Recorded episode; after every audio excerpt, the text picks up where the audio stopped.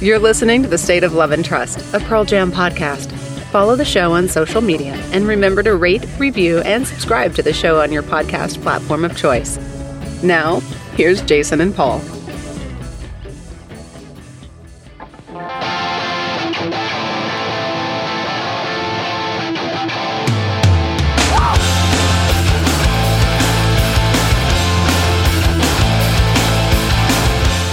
Welcome, everyone, to another episode of The State of Love and Trust. It's a Pearl Jam podcast, and I'm one of your two hosts, and I'm joined in a different spot, as always, by Paul Gillieri. Guys, if you couldn't tell, Paul sounds different. Yes, indeed. The uh, the booth has been dismantled, Jason. We are uh, in the midst of uh, what we like to call a transition. Well, you know what? And listen, we're all for transitions on this show, however you want to get them done.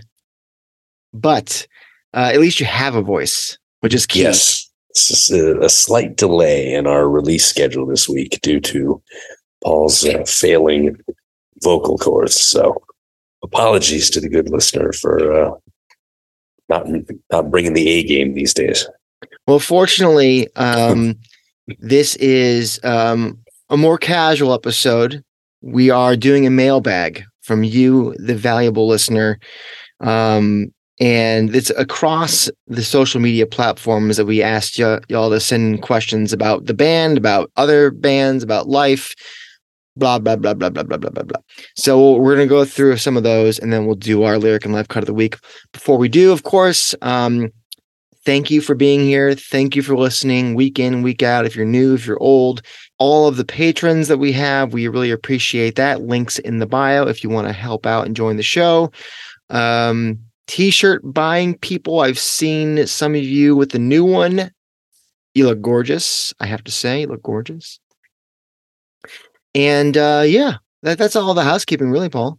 Well, except for one well, thing. and, and and feeding the algorithm, Jason. Possibly the most important. The most important: rating, reviewing, and subscribing on your platform, your podcast platform of choice, I should say. All right. Well, let's start off then, Paul, with the first question that I've got here. And Paul doesn't know these questions. They're all, he's he's coming, coming in blind. I've assembled all, all of them in, in a list here, and we're going to go through them. The first question comes from Shelby on Instagram, Shelby Rizzi. And the question, it's kind of a softball, sort of. I figured we started off on, on an easier question. Favorite Pearl Jam concert memory? Oh boy, um, I, I'd say there's there's there's two that come to mind immediately. Mhm. Um, three, I should say. So I, the the first was buying the um, the, the little Pearl Jam onesie from the uh, the Oh, back yeah. the uh, the Lightning Bolt tour. I Yeah, bought yeah. that uh, outside the uh, sports arena You hid it from me LA. too. I did hide it from you. Yeah, that was uh, a casual way of uh, introducing my daughter to Pearl Jam. So she actually came home in that onesie. Uh, and then, oh no, no, my son came home in it many years later. She didn't come home in it, but it's the first thing she wore at home outside of the little dress that she wore. Second memory would be uh, seeing them Halloween night in uh, Mountain View. I think it was Mm. 99 or, or 2000. I forget which year it was now. that at the shoreline where they did the bridge school. Mhm. This was not a bridge school show, but I'll never forget that they they dressed up as the village people. So I remember that that very very well. And here in Black for the first time played live, and which was like my my you know it was the big dream for me at the time. I was like, I gotta hear Black, and I got him, and I did. Um, and then uh, of course now it's like a staple, but wasn't always the case. and uh, obviously, you know the the, much Hollywood uh, tam- tambourine moment. That uh, Bood. yes, indeed, indeed. Well, you we you mentioned the the tambourine moment uh, on the Nicole Alvarez interview, but for those who may have not listened to that episode just a few weeks ago, briefly, what what happened? Uh, we were at the show, had floor seats, and uh, well, not really seats, but we we were on the floor. We were all wearing the uh, "State of Love and Trust" podcast T-shirt. hmm So you, uh, your wife Andrea, myself, my wife Tara, and uh, Eddie spotted the four of us with the shirt. I like how you're gesticulating past, Yeah, exactly, past your camera as if anybody can see you but me. and uh, you know, he pointed at uh, at my wife. He was like, "Yeah, yeah, the shirt, the shirt, the chick with the shirt. I like the shirt." And uh, you know, toss the tambourine, and uh, we we still have it. I'll tell you what, we are kind of dopes because we did not bring an extra shirt like in our belt buckle and toss it to him. That would have been the Yeah. pro move, and we Mm. completely forgot about Yeah, that. we, we did drop the ball there. That's all right. Next time. Next time we'll Next have options for him. Um, my favorite concert memory. Hmm. I mean, it's it's got to be meeting Ed, I would guess, right? Um, yeah, I, I guess I'll go with that. 2006, uh, at the Forum here. In, speaking of the Forum in Los Yeah. Angeles, um, I don't recall if it was night one or night two, to be honest with you. But I went with a friend of mine who's really, really close friend is um, Tim Robbins, the actor's niece. Mhm. Tim Robbins knows Ed quite well. In fact, opened for him on the Vote for Change tour two years Yeah. prior on the in 04.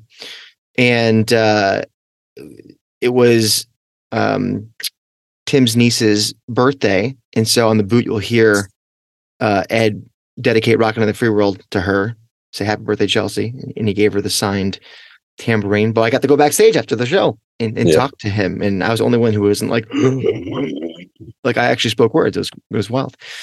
Um, so that's probably number one, I would say. Th- th- there's no way that you would have uh, lost your composure. God.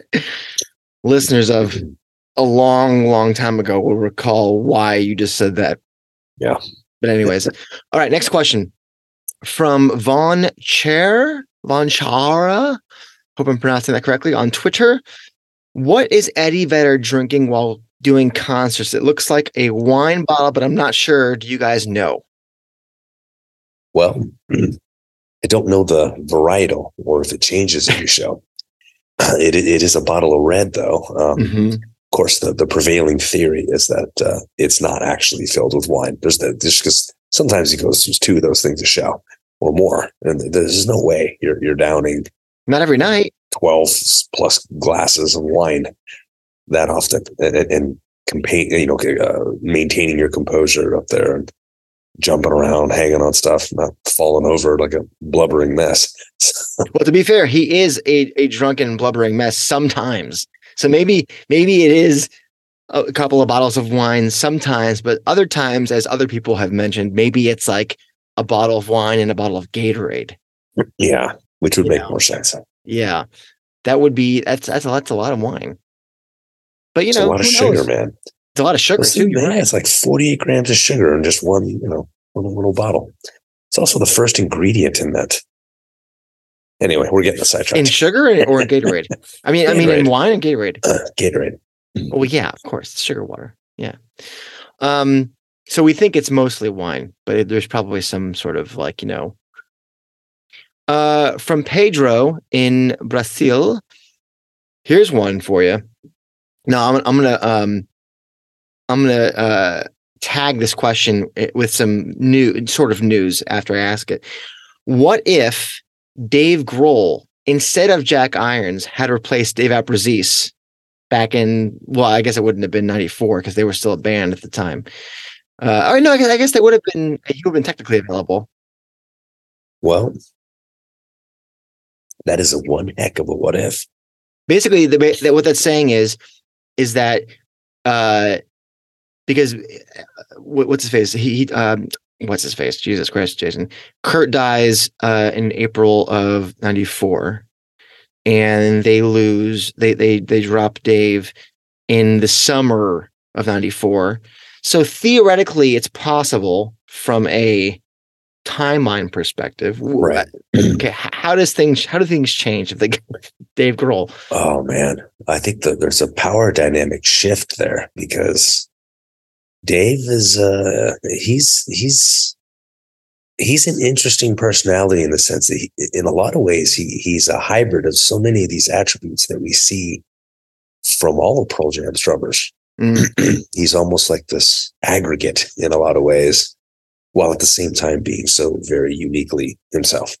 Um, I think that there would have been a stronger songwriting dynamic with Dave sitting on that stool. I, I, I can I can foresee, you know, just a lot of what we see with Matt, but far more frontal in the sense that Dave probably is picking up a guitar a handful of times a show. You know, there's a there's a, a few Pearl Jam songs that that Dave is on guitar um, in the recording studio. You mean know, Matt? there's, there's there's no, I mean if Dave was, Oh, was if Dave, yeah, yeah, yeah. right, sure. exactly.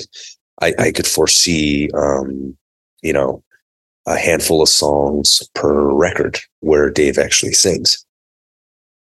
As, as Mm. opposed to just being part of like this backing accompaniment, you know. Because he was So- always when he, I don't know if you read um, his book, The Storyteller, but he was always kind of playing music as a kid, like all all kinds of instruments. I mean, obviously he played drums and he played for Scream, and then he, you know, found his way into Nirvana. But as a drummer, of course, but he was always kind of like playing on some like you know cheapo guitar that his parents got for him, and and writing shitty songs as he put it, and right. obviously that became a real thing once he had the time post um post Nirvana and you know bunkered himself away in Seattle and recorded that first LP by himself. But I wonder if there's too much too much personality there.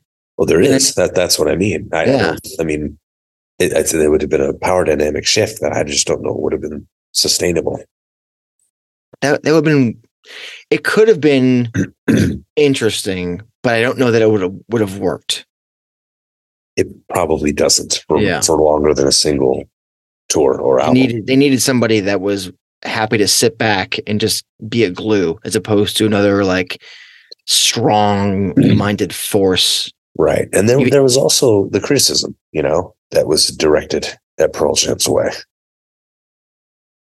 from Um, from from all three members of Nirvana. So I, I'd Hmm. be hard I'd be hard pressed to see, you know, Dave stepping into that as a, a way Yeah. of coping with that grief, and then you know being able to just com- compartmentalize some of those things, and then like ha- ha- you know fitting in with that that Right. style of music at the time. Now, what's interesting is like what kind of an album do we get, even if it was just a one off, because it's definitely not no No, code. No, it's not. That, that and that's probably why he he couldn't come in because he well um, okay we we obviously don't know and we can't say for sure and this is 25 27 years ago but um what i will say that's weird thinking back on it now after taylor's death and just how it it seems like there's some one way traffic as far as public admiration goes like all the guys in Pearl Jam were like, "Oh my god, we love Taylor. The Foo Fighters guys are great." Yada yada yada. But you've, I don't think I've ever heard Dave say publicly anything positive, not or negative, about the guys in Pearl Jam outside of Matt Cameron. Yeah, it's kind of interesting. I don't know Why Um, is that? I don't know. I mean, it's makes makes you kind of wonder what some of those dynamics would have been like. But I mean, you know, you go back to the recording of No Code, and you know, Eddie later reflecting that it was difficult doing so much of that lifting on his own, and Mm. how he appreciated the the process with Yield, where there was just a little bit more um, collaboration. and I think Dave's the kind of artist that would have stepped in immediately and pushed for that level of collaboration. I, I you know what I mean? I think he Mm. would have filled a little bit of that vacuum that Eddie essentially felt either compelled to fill or was, was driven or, or, or, or felt um, entitled to, to fill. I, I, I don't know what, what the, the, we see the dynamic shift, but no one has ever necessarily talked about whether or not it was a natural, organic transition into that or Mhm. whether or not it was forced or whether or not, you know, Eddie just made an executive decision and just started asserting himself more. But I could see Dave doing that. I could see Dave with his personality potentially kind of saying, okay, let, let's, let's do this, you know, He's instead also of be- being the glue that holds it together, kind of taking on more of a directorial role. Yeah. And and you know, the Dave of 94, 95 isn't the same Dave as, you know, the last True. 15, 20 years where Very he's true. been much more um direct and focused and um uh strong-willed, let's say, and, and and have that captain's hat on. He was very much like happy to be the drummer, happy to let the songwriting come from Kurt and Chris, um, to a lesser degree, of course. Um, and was not reluctant to write those songs for the first Foo Fighters, but like hey, I've got stuff to do and I've got these songs, so I'm just going to do them for for myself. So maybe he at the time doesn't have the ego or doesn't have the the drive to be you know the lead voice and maybe it is a natural it could have who knows maybe it, could, have worked i don't know but what i find interesting have. is is now the vegas odds or some some articles that came out last week that some of you may have read puts matt cameron as the odds on favorite to be the number one touring drummer for foo fighters this year which is just crazy to me to think how what Matt had been expressing recently about the fatigue and the toll that some of this takes. I can't imagine him taking that type of of um, that type of a gauntlet Mm. where you know he's going to do this and then perhaps very quickly find himself on the road again for Pearl Jam in the next anywhere you know twelve to eighteen months. So it's stay healthy, Matt. i mean they, they've got and they've, keep they've that heart strong. If you check their Instagram or their Twitter, they are pumping out dates. Like they probably have 15 dates already across the summer, across Europe, across South America, across America. They're all festival dates. Um, but the scuttlebutt is, is they're going to hit like a proper US late summer tour as well. And they're they're saying it's going to be like maybe maybe two guys, maybe maybe Matt is one A and then one B is I'm I'm blanking on the name. That that I think is more manageable. Um, where he where he comes in, you know, and then it does Which a is- portion of, of That's kind of weird too, though. You know, and oh, to have two different drummers. the- well, I mean, personally, I'm rooting show? for it just just because I think it'd be a nice closure to some of the the media driven controversy that was being fueled by some of those comments that Matt made that were oh, taken out of context. You I know, forgot about that. think, yeah. I think it would be it would be nice. I think for for those guys to go I on wonder if he feels compelled to to, that because he Uh, really did love well, I mean, Taylor so much. that's part of it, maybe, but I think more so is, is it only happens if Dave asks, right? And you know what? I wonder if if Matt does do these dates, I wonder if he looks at it as like a uh, I'm only going to do it for this summer. I'm gonna I'm gonna do I'm gonna help you guys out on like you know ten dates across this summer. Uh, as my way of like, just I love you guys. I want to help you out, and I know you guys got to get back on your feet, and I maybe I can be a bridge for you. So in that, if that if that's the case, okay, but like, and unless it's not Soundgarden in Pearl Jam, it's not like he has a stake in that in the same way. No. So I, I can't see it going past this year if he were to do it. Um, I Oh, no, still, yeah, I I still don't- contend that Josh Freese is the best choice, but that maybe he's busy. I don't know. Right. I, I- I don't think this portends to anything beyond Yeah. just stepping in here for sure. But I have to say, uh, for a mailbag ep- episode, pr- pretty cool to to to squeeze in uh, one of our our uh, typical segments. So kudos. oh, to, what if? Yeah, yeah, yeah. Yeah.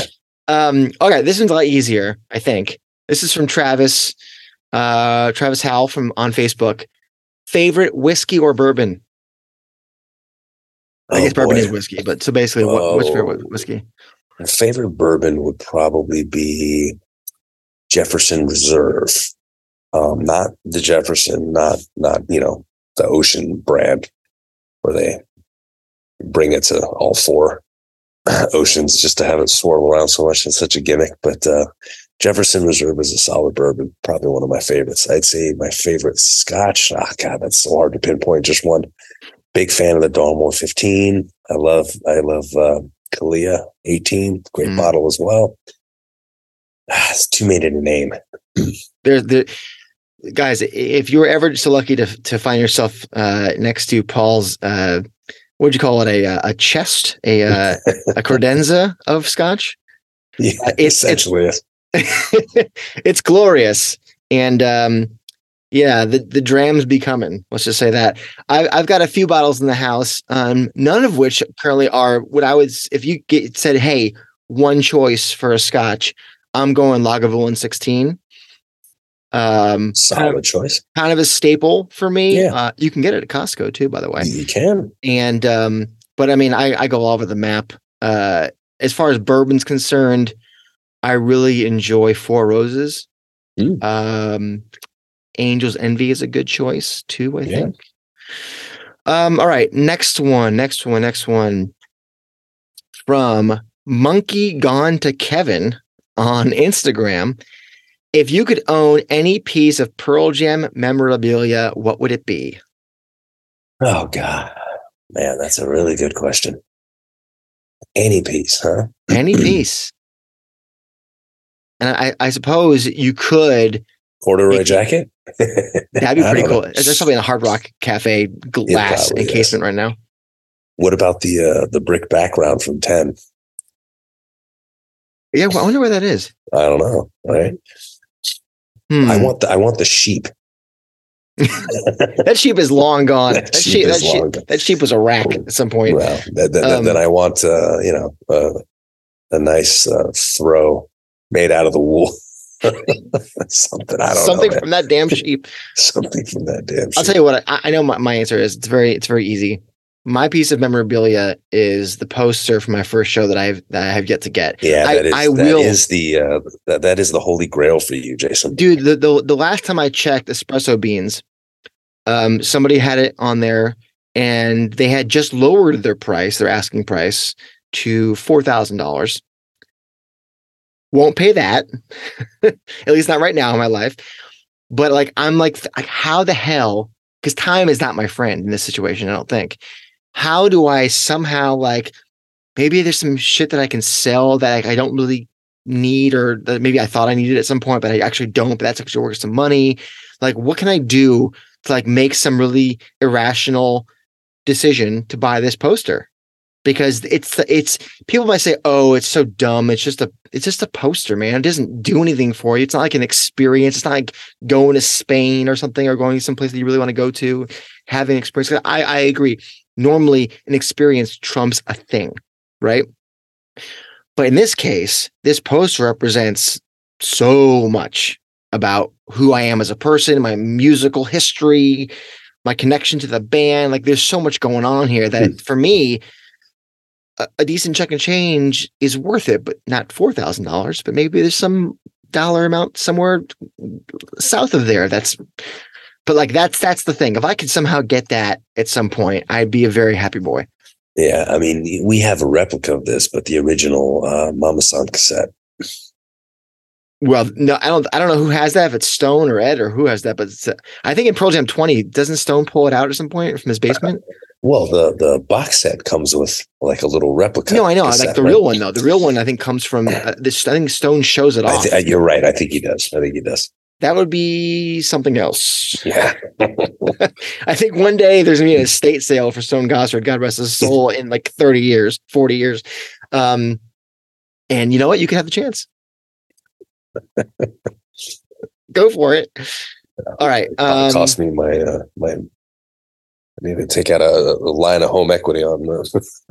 anything else that comes more a little more reasonable that you you could you would want or no? Ah, a bit more reasonable. Um, man, memorable. It's tough because it, it has. Is it like something worn or used? I mean, I guess it's up to this- you. I mean, theoretically, you could.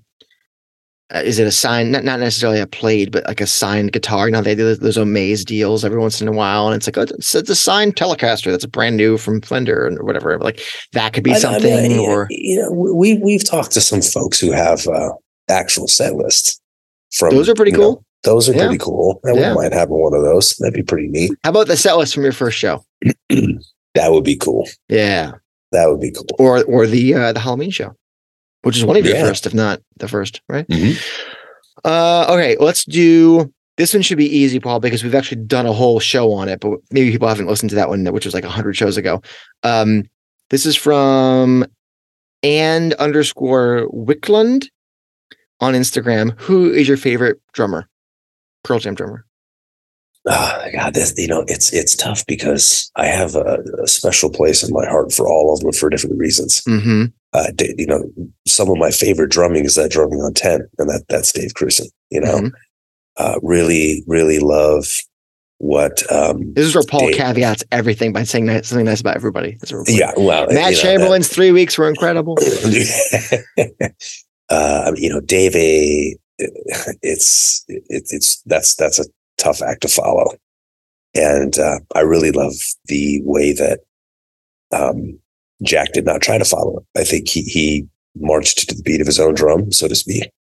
pardon the pun. And uh, he added this very eclectic, uh, nuanced world beat um, variation to these compositions that I don't think we we had ever seen and probably never will see again.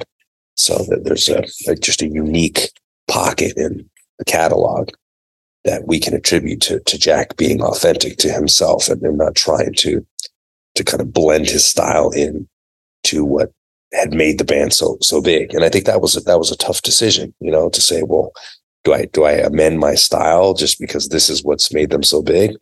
Um, I liken it to what Brendan O'Brien did, where he he did the remix of Ten, but he wanted to keep the the reverb with it and say, hey, you know what, like that was the sound that people fell in love with. So you know, I don't want to remix this album, put it back out there, and then it's this brand new sounding album that you know is made in in the eyes and in the vision of what the band intended. But at the same time, like it doesn't fit what people connected with. So let's just, you know, let me just remaster or remix both. Um, and I think Jack did a great job of kind of harnessing what made Pearl Jam's music special without necessarily compromising the integrity of who he is as a drummer. And it goes without saying that, you know, Matt Cameron is the staple. You know what I mean? He he is the best in all of those drummers. He he brought the stability that Jack was able to bring. He brought the musicianship of, of really all of, of, of what, what made Dave special, I think. Um, and he was, he's so special in the studio in, in ways that I thought Dave Krusen was, was, was so unique on, on that first record. So I think, and, and, and, there's that calmness, you know what I mean? Mm. Um, at least that, for, from what we see of, of Dave Krusen now, you know, obviously he was in the midst of some turmoil initially. So uh, it's uh, it, it, the chalk answer is Dave A, right? Mm, um, yeah, but but but I would say that uh, you're going full Fairleigh Dickinson right now, and not not going chalk. You're going to go. I, I, well, it's it's so hard because um, I think Matt because he there's so much more that he contributes to the band musically. I feel like like Dave's contributions as a drummer are superlative and um, in that respect, the, more, the most direct answer to the question would be, well, well, my favorite drumming is from Dave, Dave. But at the same time, uh, what what Matt was able to contribute musically has enhanced the um, quality, I think, of of all the, the, subsequent records that I don't think Dave would have been able to do. And that's not a, a knock on Dave. It's just they're they're two different kinds of musicians. So I think you know Matt's bringing so much more to the table as far as um, you know, demos and, and, and, you know, picking up a guitar and bringing vocals into the fold and things like that. So I, I would say Matt, just because I, I, appreciate how much Pearl Jam continues to evolve. And I think that he plays a signature role in that. It's a tough question because who's your favorite question. drummer? It's like, okay, just being a drummer or drummer as in another part of a band, another member of a band. So for a, me, it's two different answers based on the context. Yeah, I, I see that. If, if if you're forcing the question through both of those filters, band member and and just drummer drumming, I think I'm with you on the Matt train. Um, for everything you just said.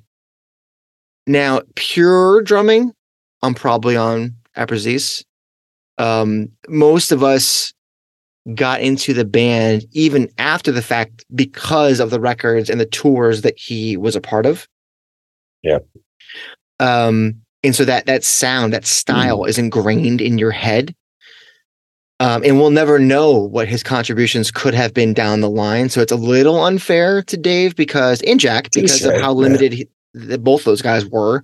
Um, the, the, just the, the the the um the sample size ain't there. That's uh, but when you think about Matt, and even if you don't hold the last 23 years of material up against the other nine years of material, fair. We've had 23 years of material and tours. And I don't know that it happens without a guy as talented and as a good person and band member as Matt seems to be. So selfishly, I'd have to say Matt because of what we've been able to have. And, and with that goes a tip of the cap to Jack for carrying the baton for a couple of years from Dave to Yeah. Matt. So it's a group answer. It's a tough thing to answer.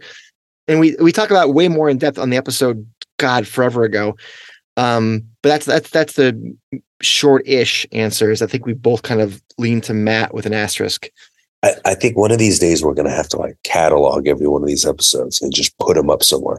So you could say, hey, you know, episode 123, you'll hear us talk about blah, you know. Oh, man. Um, We got to hire an intern that can go back and catalog everything. I don't have the time for that. Uh, okay, next question comes from Give to Yield on Instagram. What Pearl Jam song stops you in your tracks no matter how many times you've heard it?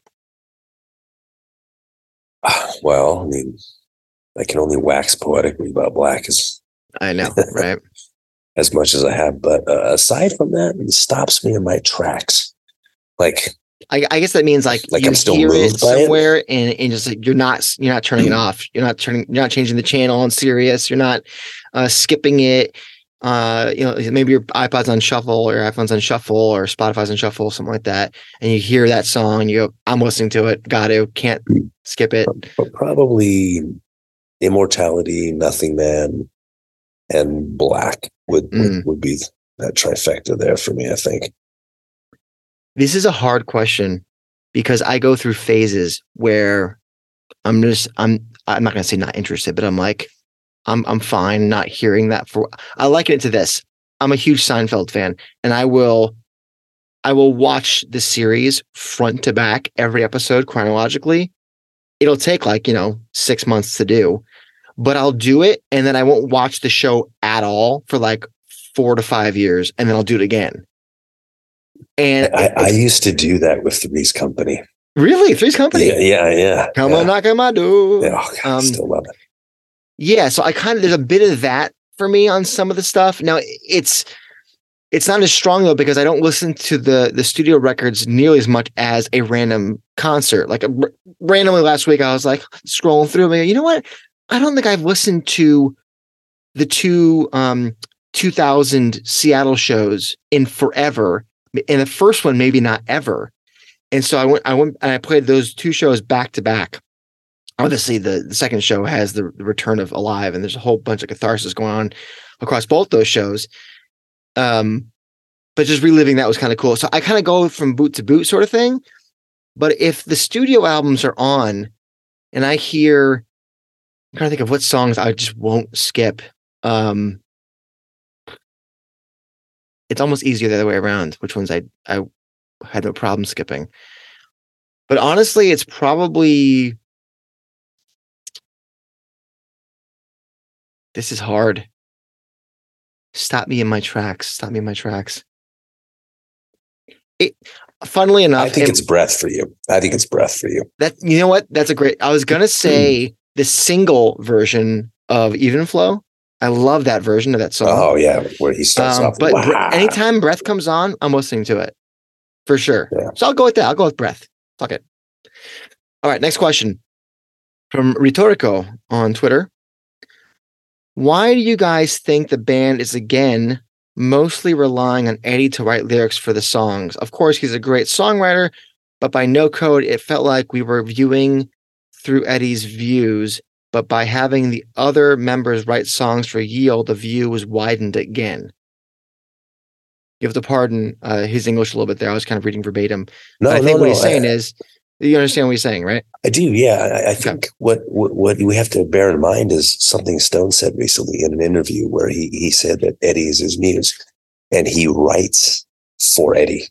I think that uh, uh, in some ways, much of the music that they produce is with Eddie, Eddie's voice as that instrument in mind, and giving him the platform to produce lyrics.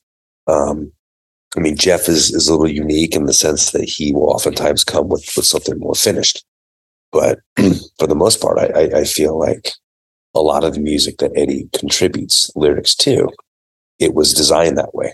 And, uh, it, and, it's because they feel that that's the way to bring out the best in him, as opposed to, you know, something like with Inside Job, where Mike Mhm. does it all, but then Ed just picks up the mic and sings somebody else's lyrics. Uh, and, and that was a successful venture. But how many times have we seen that play out? You know what I mean? There's a couple Yeah. of songs with Jeff, and there are there you know there's there's a few here and there with some of the other band members, but It- by and large, go ahead. No, I was just gonna say it, it's not actually that often that the lyrics are not written by Ed. I mean, look at if you go back to um it's it starts obviously in no code. The first song lyrically not written by Ed is Mankind. Um and Don't Give Me No Lip from that session. And then in Yield it's it's it's it's four songs. There's more on binaural, there's um some more on Riot Act.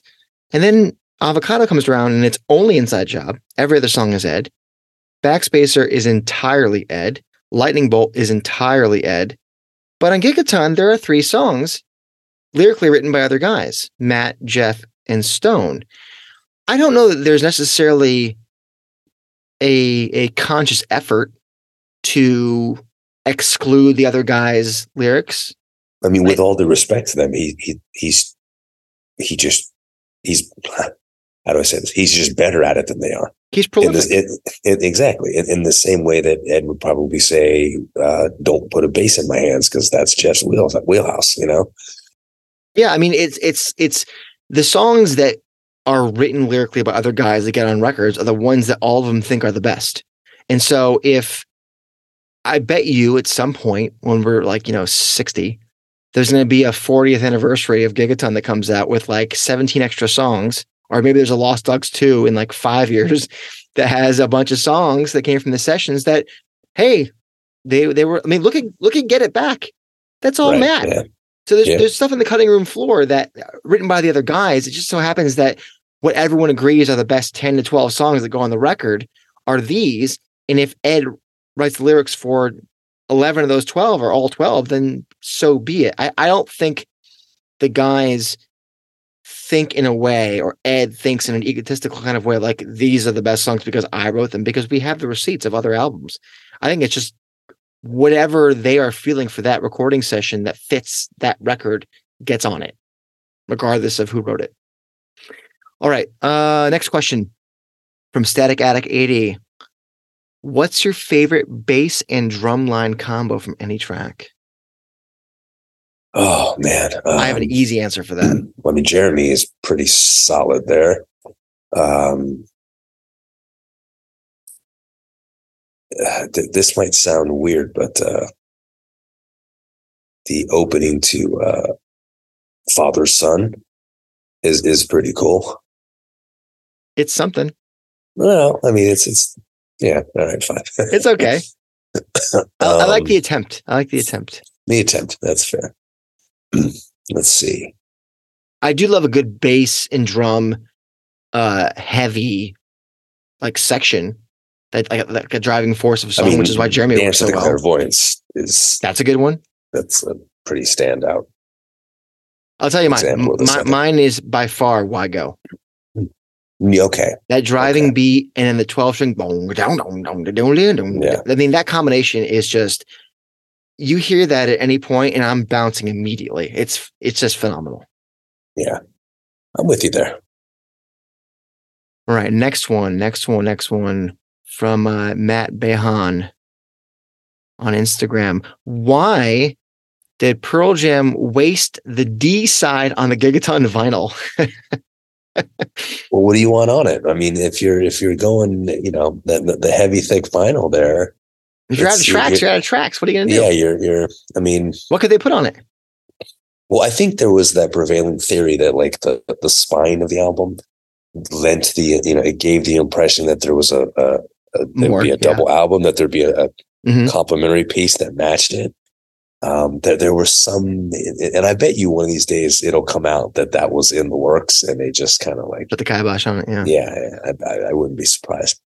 Um, Well, I mean, even still, even if that's the case, you still got two vinyls that only three of the four sides are used. Now, on the fourth side, there was like what three or four different sayings that were etched on it that you might have gotten. I don't remember what, mine was, but uh, yeah, like what would you what would you put on it?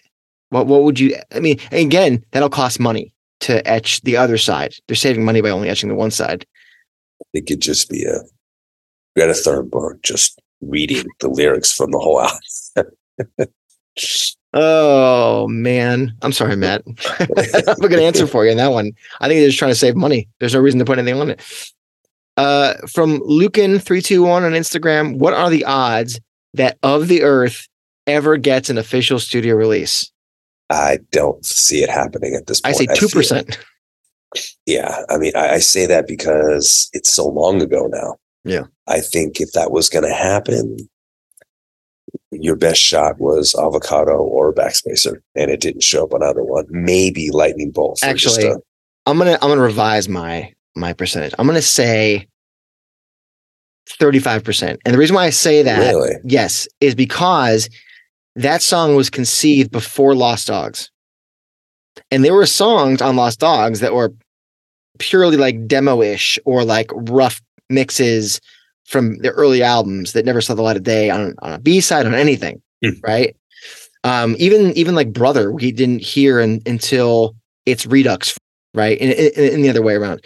So like maybe of the earth, if they ever do a Lost Dogs 2, maybe maybe they take the recording from either was it avocado or backspacer like both albums they they recorded a version of it so that's why i say 35% and that 35% is all depending on if they do another lost dogs. I'm going to take the under. But fair enough fair enough. Okay from oh another question from travis on instagram this time. Did hearing the gigaton songs live change your opinion of them? If so was it hearing them in bootlegs for the first time or hearing them in person that changed your mind? I didn't have that infallible moment where I heard a song that just didn't connect, that I didn't connect with. oh so infallible worked, worked less for you live or more for you no, live? we're better live. Live Oh, it just Okay. punched me in the stomach. You know, I just felt the thump in the chest, and it it's, it really crushed. I don't get that It's too uh, trebly. I think on the album that they're they're playing around with effects too much there. Um, I feel like with Gigaton, it was the the other way around. Uh, it, it's an effects laden, heavily produced rock record in in some respects, not every track, but um, you you think of a song like um, you know, seven o'clock, for example. Mhm. I, I don't like the synths on that, and I can I really can't hear them live. They're really over.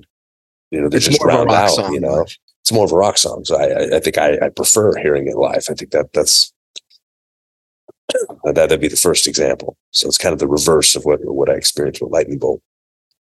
Yeah.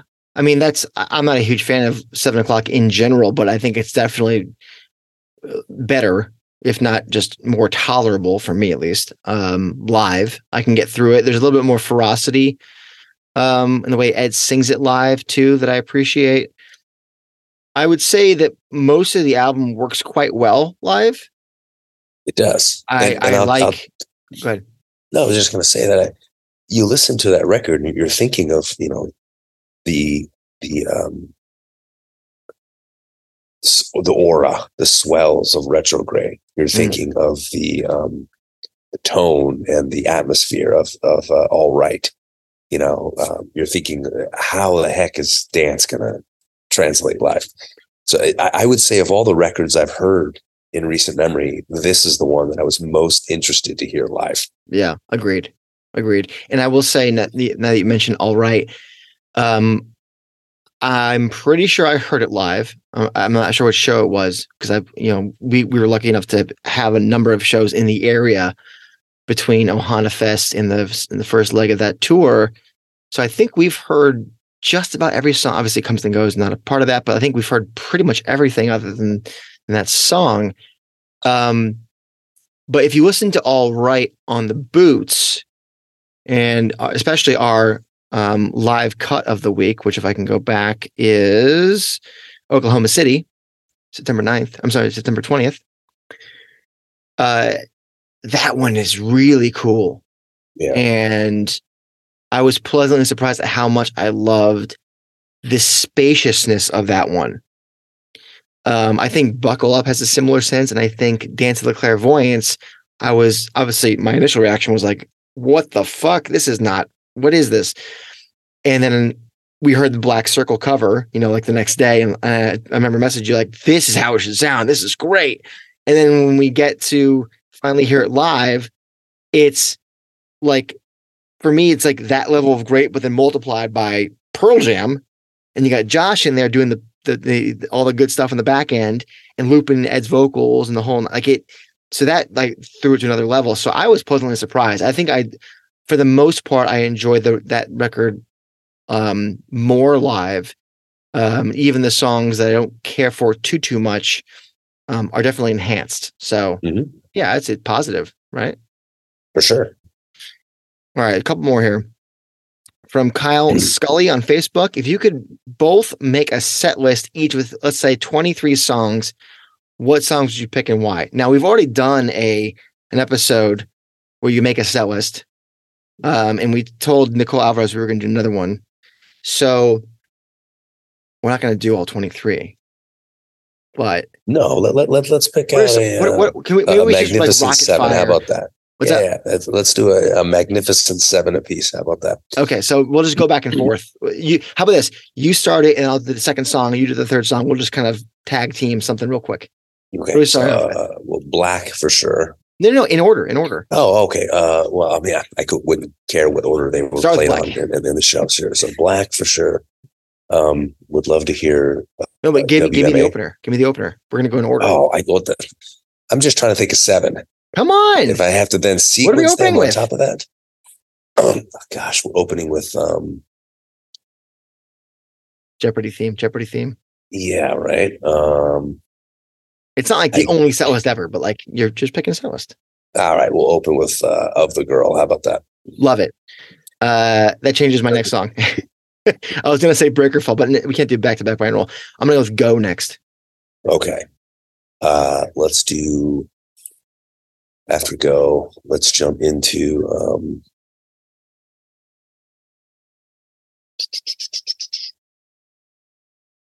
given to fly. I like it. Okay. From there, we'll go with State of Love and Trust. Nice. Can't leave the namesake out, right? Nope. No. Um, okay. Superblood Wolfmoon. I like it. Uh, we will go with You Are. Nice, right? Um, okay, let's go Unthought Known next. Uh, Even Flow. Okay. Um, Severed Hand. Damn it. Let's go with that one next. Uh, let's do um, Tremor Christ.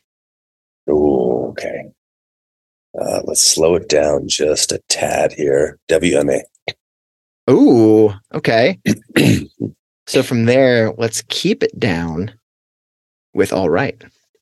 Ooh, perfect. Nothing man right after that. Ooh, Or you Right. could have gone pendulum. Either one of those would have been great follow ups. okay. All right. I'm into it. And then we'll do.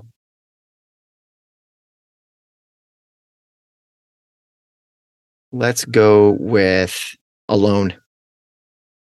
Fantastic call there. Um, I don't know how many this is, by the way. no, we're going to throw one more B side in there and ta- Okay. tack on sad. I like it. All right, we'll consider. I don't know where we're at, but we'll we'll consider this the end of end of the first set. Uh, gotta go RVM. Cool. Um, right, so fir- first first encore song.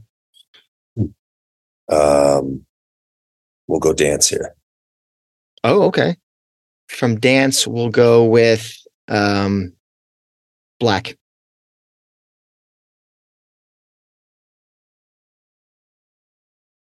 Let's say we have two more each. Um, well, I mean, alive is going to be there, right? So I, I if- we won't finish with alive, but we'll we'll, we'll put alive on there. Okay. Uh, uh, I'll put in um, hard to imagine. Another good one. Immortality. Oh man. So one more each, right? Or no, that, that was your last one. So what do we call? No, we'll do with? one more. One more. Okay, so two more for me, one more for you. So I'll go with um, I'll go with breath. trying to think if there's an album we really haven't touched Maybe, on. maybe there's a song before the band. Ooh, okay. Hmm? We'll do Chloe Dancer with There she is. That's the one I was looking for. and then we'll end it with uh, uh or you know, Strike. I could have gone out of one of those, really, but Yeah. Uh, you know? I'm going to end with indifference. beautiful choice. Oh, there it is. We did it. I, I don't know that's 23, but that was close to 23. Yeah, yeah. Good, good, good shout, Kyle. Someone, fly. someone write that one down. That was fun. Yeah. All right. Uh, last question from Chill Mickelson. What's up, Chill? On Twitter. In the spirit of the shop worn, who alive or dead would you want to have dinner with? Question. Which say four musicians, alive or dead, would you most want to share a campfire with for stories and acoustic tunes? Oh man. Um, That wow. is fucking brutal. Oh, obviously, Ed's one of them. Ed's gotta it be one four of or five, five musicians. Four musicians. Four. I- I'm with you. I'm with you. That's got to be one of them. Uh, I, there's going to be a Beatle on here for sure. So it's a, either, either Paul or John. Huh? So I'm going to go Paul, Okay. just because I, I, I also like that choice, have a by the hard way. time. Yeah, yeah. I like Um, Paul too.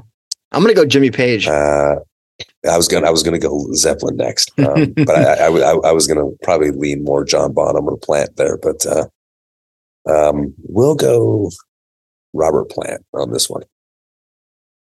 So So, you're, going. Plant. So I'm gonna go Jimmy. It- Yeah, exactly. okay, and then the fourth. So it's for can can stories and acoustic tunes. I mean, alive or dead? Fuck it, Robert Johnson. Think of the Michael stories Jackson. that guy has. Michael Jackson. Oh, see, that's a good choice too. My goodness. I mean, this, and you know what? I feel let's do one more. We gotta pick a pick get a lady in there. Idiot. I mean, I didn't, didn't think. I'm gonna go with um It's an easy one for me on that front. uh I mean I'm trying there's a few I'm I'm humming and hawing over. I guess I'll go Aretha. Oh, that's a good choice. I'm gonna go uh, Billie Holiday, and if she's not available, Dinah Shore. If she's not available in this ridiculous hypothetical. yeah. I love it. Um, thank you everybody for those questions. We'll do this again sometime. That was fun. Uh, especially considering the circumstances with Paul's voice and his house is under duress and construction and shit. So not Yeah. ideal circumstances, but here we are. Uh, we appreciate you guys for sending those in. We move on now though to our lyric of the week.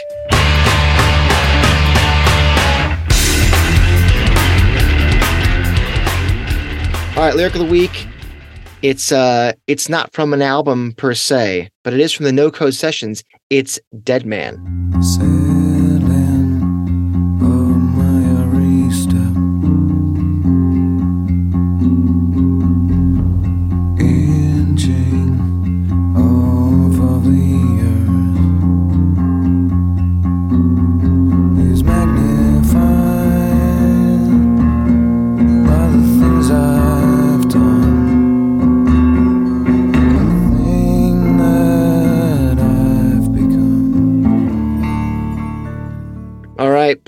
Dead Man. What do you got for this one?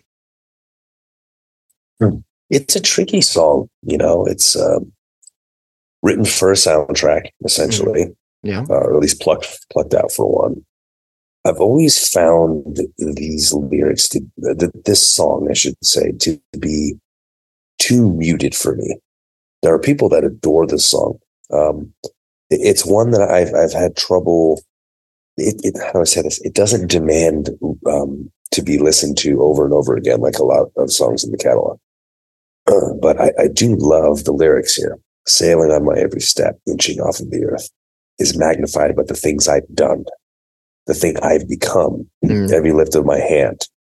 Um, it's magnified by the things I've done. I like this idea that, that this this culpability, this accountability, the responsibility that, we are a um, we are a sum of the choices that we have made and that it's it's it's what defines us, but extending beyond that, um, it also defines the impact that we had on others. And um, that that opening line, sailing on my every step, inching off of the earth.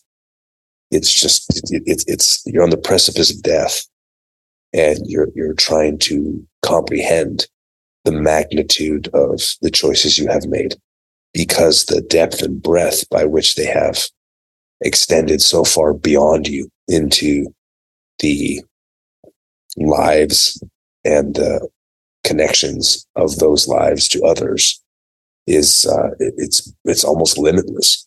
So I think I've always been taken with the scope, pardon me, the scope of of the lyrics here. Yeah, it's um it's definitely for me it's creepy but also brilliant how Ed um can paint the picture of someone who knows that their end is near. And well, I he's get got he's got back I mean footsteps and once and I mean you know there's a whole trilogy saying, of he's really that set good at him up for this. Yeah. he's really good at this. And it, I, I get a lot of death row vibes, but maybe that's a little too on the nose. Um, you know, to have your life reduced to a few poor decisions, people really ruin their lives, their legacies, if they even have just one, you know, mistake. And you think about, you know, drunk drivers that accidentally run a light and kill someone, or you think about, let's say, um, a home invader, but instead of shooting the home invader, you realize you've just like shot and killed your son or daughter who came home from college early to surprise you or some you know some ridiculous story. Um and even people who are are surely going to the figurative electric chair those those who make a decision that totally kills their career or a relationship and there's no way to like walk it back. The, the damage has been done you know and and the way ed describes this inner monologue is incredible. And, and stone agreed saying it was one of the his favorite set of lyrics and couldn't believe that it didn't make the dead man soundtrack dead man walking soundtrack or no code. Like he just couldn't fathom this. And that's at the time this this is being his one of his favorite sets of lyrics. That's incredible. You know there there is regret in these lyrics and regret's so strong it's such a strong um emotion to feel i guess if you can call it an emotion um an acknowledgement of one's consequence. It, it- it's an acceptance of fate, and that acceptance has led to a soul detachment. You know, the subject spiritually is no longer connected to their body, or that's at least how I see this. It's a strong, powerful song from Ed in a very subdued musically and performed vocally track that just kind of is almost forgotten about in Pearl Jam lore. And so is it super dynamic? No. But when you think about a song that Comes and Goes, as we mentioned before, you see where it came from. This was like a seed that grew into the the plant that became a song that Comes and Goes. So I think it's just uh, okay, listen, as a song, I'm not, I'm, it's not the greatest thing in the world. It's it's fairly average as far as a whole piece is concerned. But if you break it down and dial into like this specific set of lyrics, for example, and what Ed's able to pull out of such a minimalistic thing, pretty damn cool. I agree. I want to know what you guys think about Dead Man. It's it's again, it's not a popular song in the catalog. It's not a um very often thought of song in the catalog, but you know, a lot of you listening are as nerdy as we are and maybe for some of you it is a top 5 song. I don't know. Maybe. Let us know in the comments below uh wherever you're finding the link for this thing, Instagram or Twitter or whatever, and tell us what you think about Dead Man. For now, though, we are going to move on to the live cut of the week. Ready to stand up!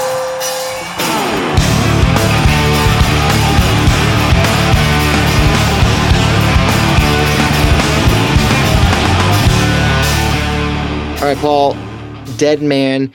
Technically, according to our friends at livefootsteps.org, there are 21 performances. However, so many of them were preset performances where Ed goes out and plays a couple of songs before the opening band. And generally, not generally, always, those are not soundboard recorded. And often No. the sound quality is not good at all. Um, so that limits us down to like under 10 that really, really work for us. Where are we going?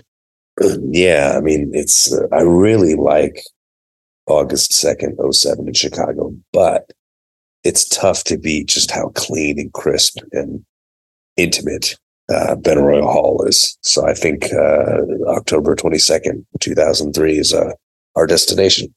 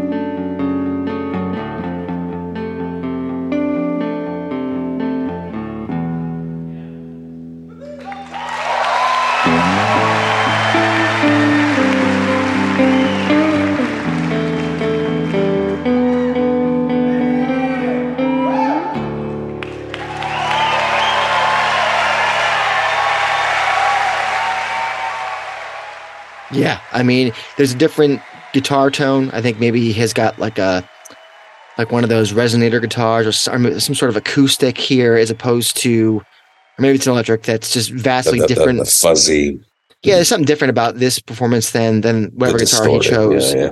uh, in Chicago, and I like it more. Um, I think his performance vocally is just really, really solid. There's no um, mess ups on the guitar. It's really clean in that regard. It's like it's like they were practicing for this performance as opposed to saying, you know what, let's just pull this thing out.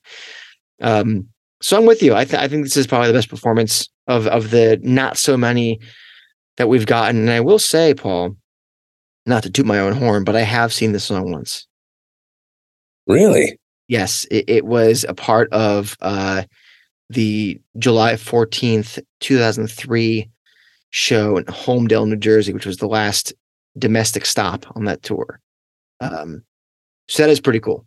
Well, lucky you. Yeah. Lucky me. Speaking of lucky you, you you you may have some exciting things coming up in the works in the in the next few Oh, weeks. should I announce months, that now? Should I announce that now? Nah, no, no, no. Let's, let's, We'll let's announce leave, it maybe leave next on a week. note of suspense. So uh, this was episode 149, guys. We appreciate you for listening to this bad boy. Um, there is a real bad boy joining us. I don't know why I called him that. Uh, next week for the 150th episode. Um, you'll find out soon enough who that is. Oh, the tease continues. My goodness. Well, this gentleman uh, has been around the band for a number of years, uh, uh, and in some instances, very close. Uh, in so much as helping them to make music. They will be joining us next week uh, for a fun interview, and uh, maybe then uh, I will announce. Um, well, I've actually already sort of announced it before, but maybe you haven't noticed that. Uh, in a couple weeks, there'll be something going on up in Seattle that I may be a part of. I don't know. We'll see. Yeah. There you go, guys. That's the episode. Again, we really appreciate you guys listening and communicating on all the social channels Discord, Twitter, Facebook, Instagram, snail mail, whatever you got. Um, anybody who's bought one of those brand new t shirts, we appreciate you guys and showing them off. You guys look fantastic in them. Um, patrons, of course, we appreciate you guys. What else, Paul? Just immense gratitude for the community feeding the algorithm so it doesn't eat us. Yeah. so it doesn't need us. All right. Well, this has been a uh, a, f- a fun episode to do. I enjoyed this. We got to do this again sometime. yeah, yeah, yeah. And uh, next week will be a lot of fun. We can't wait to have you guys along to uh, These questions were fantastic, Jason. They, they, hey, I had to carve through some. I, I, left, I left a few Yeah. out that that that just didn't quite make the uh, the length cut. Well, But, I had um, a tip of the cap to every single one of our Yeah. listeners for, for such a fantastic array of preguntas. Ooh, we are a bilingual show now. Thank you for listening, and until next week on the 150th episode, you have been listening to. The state of love and trust.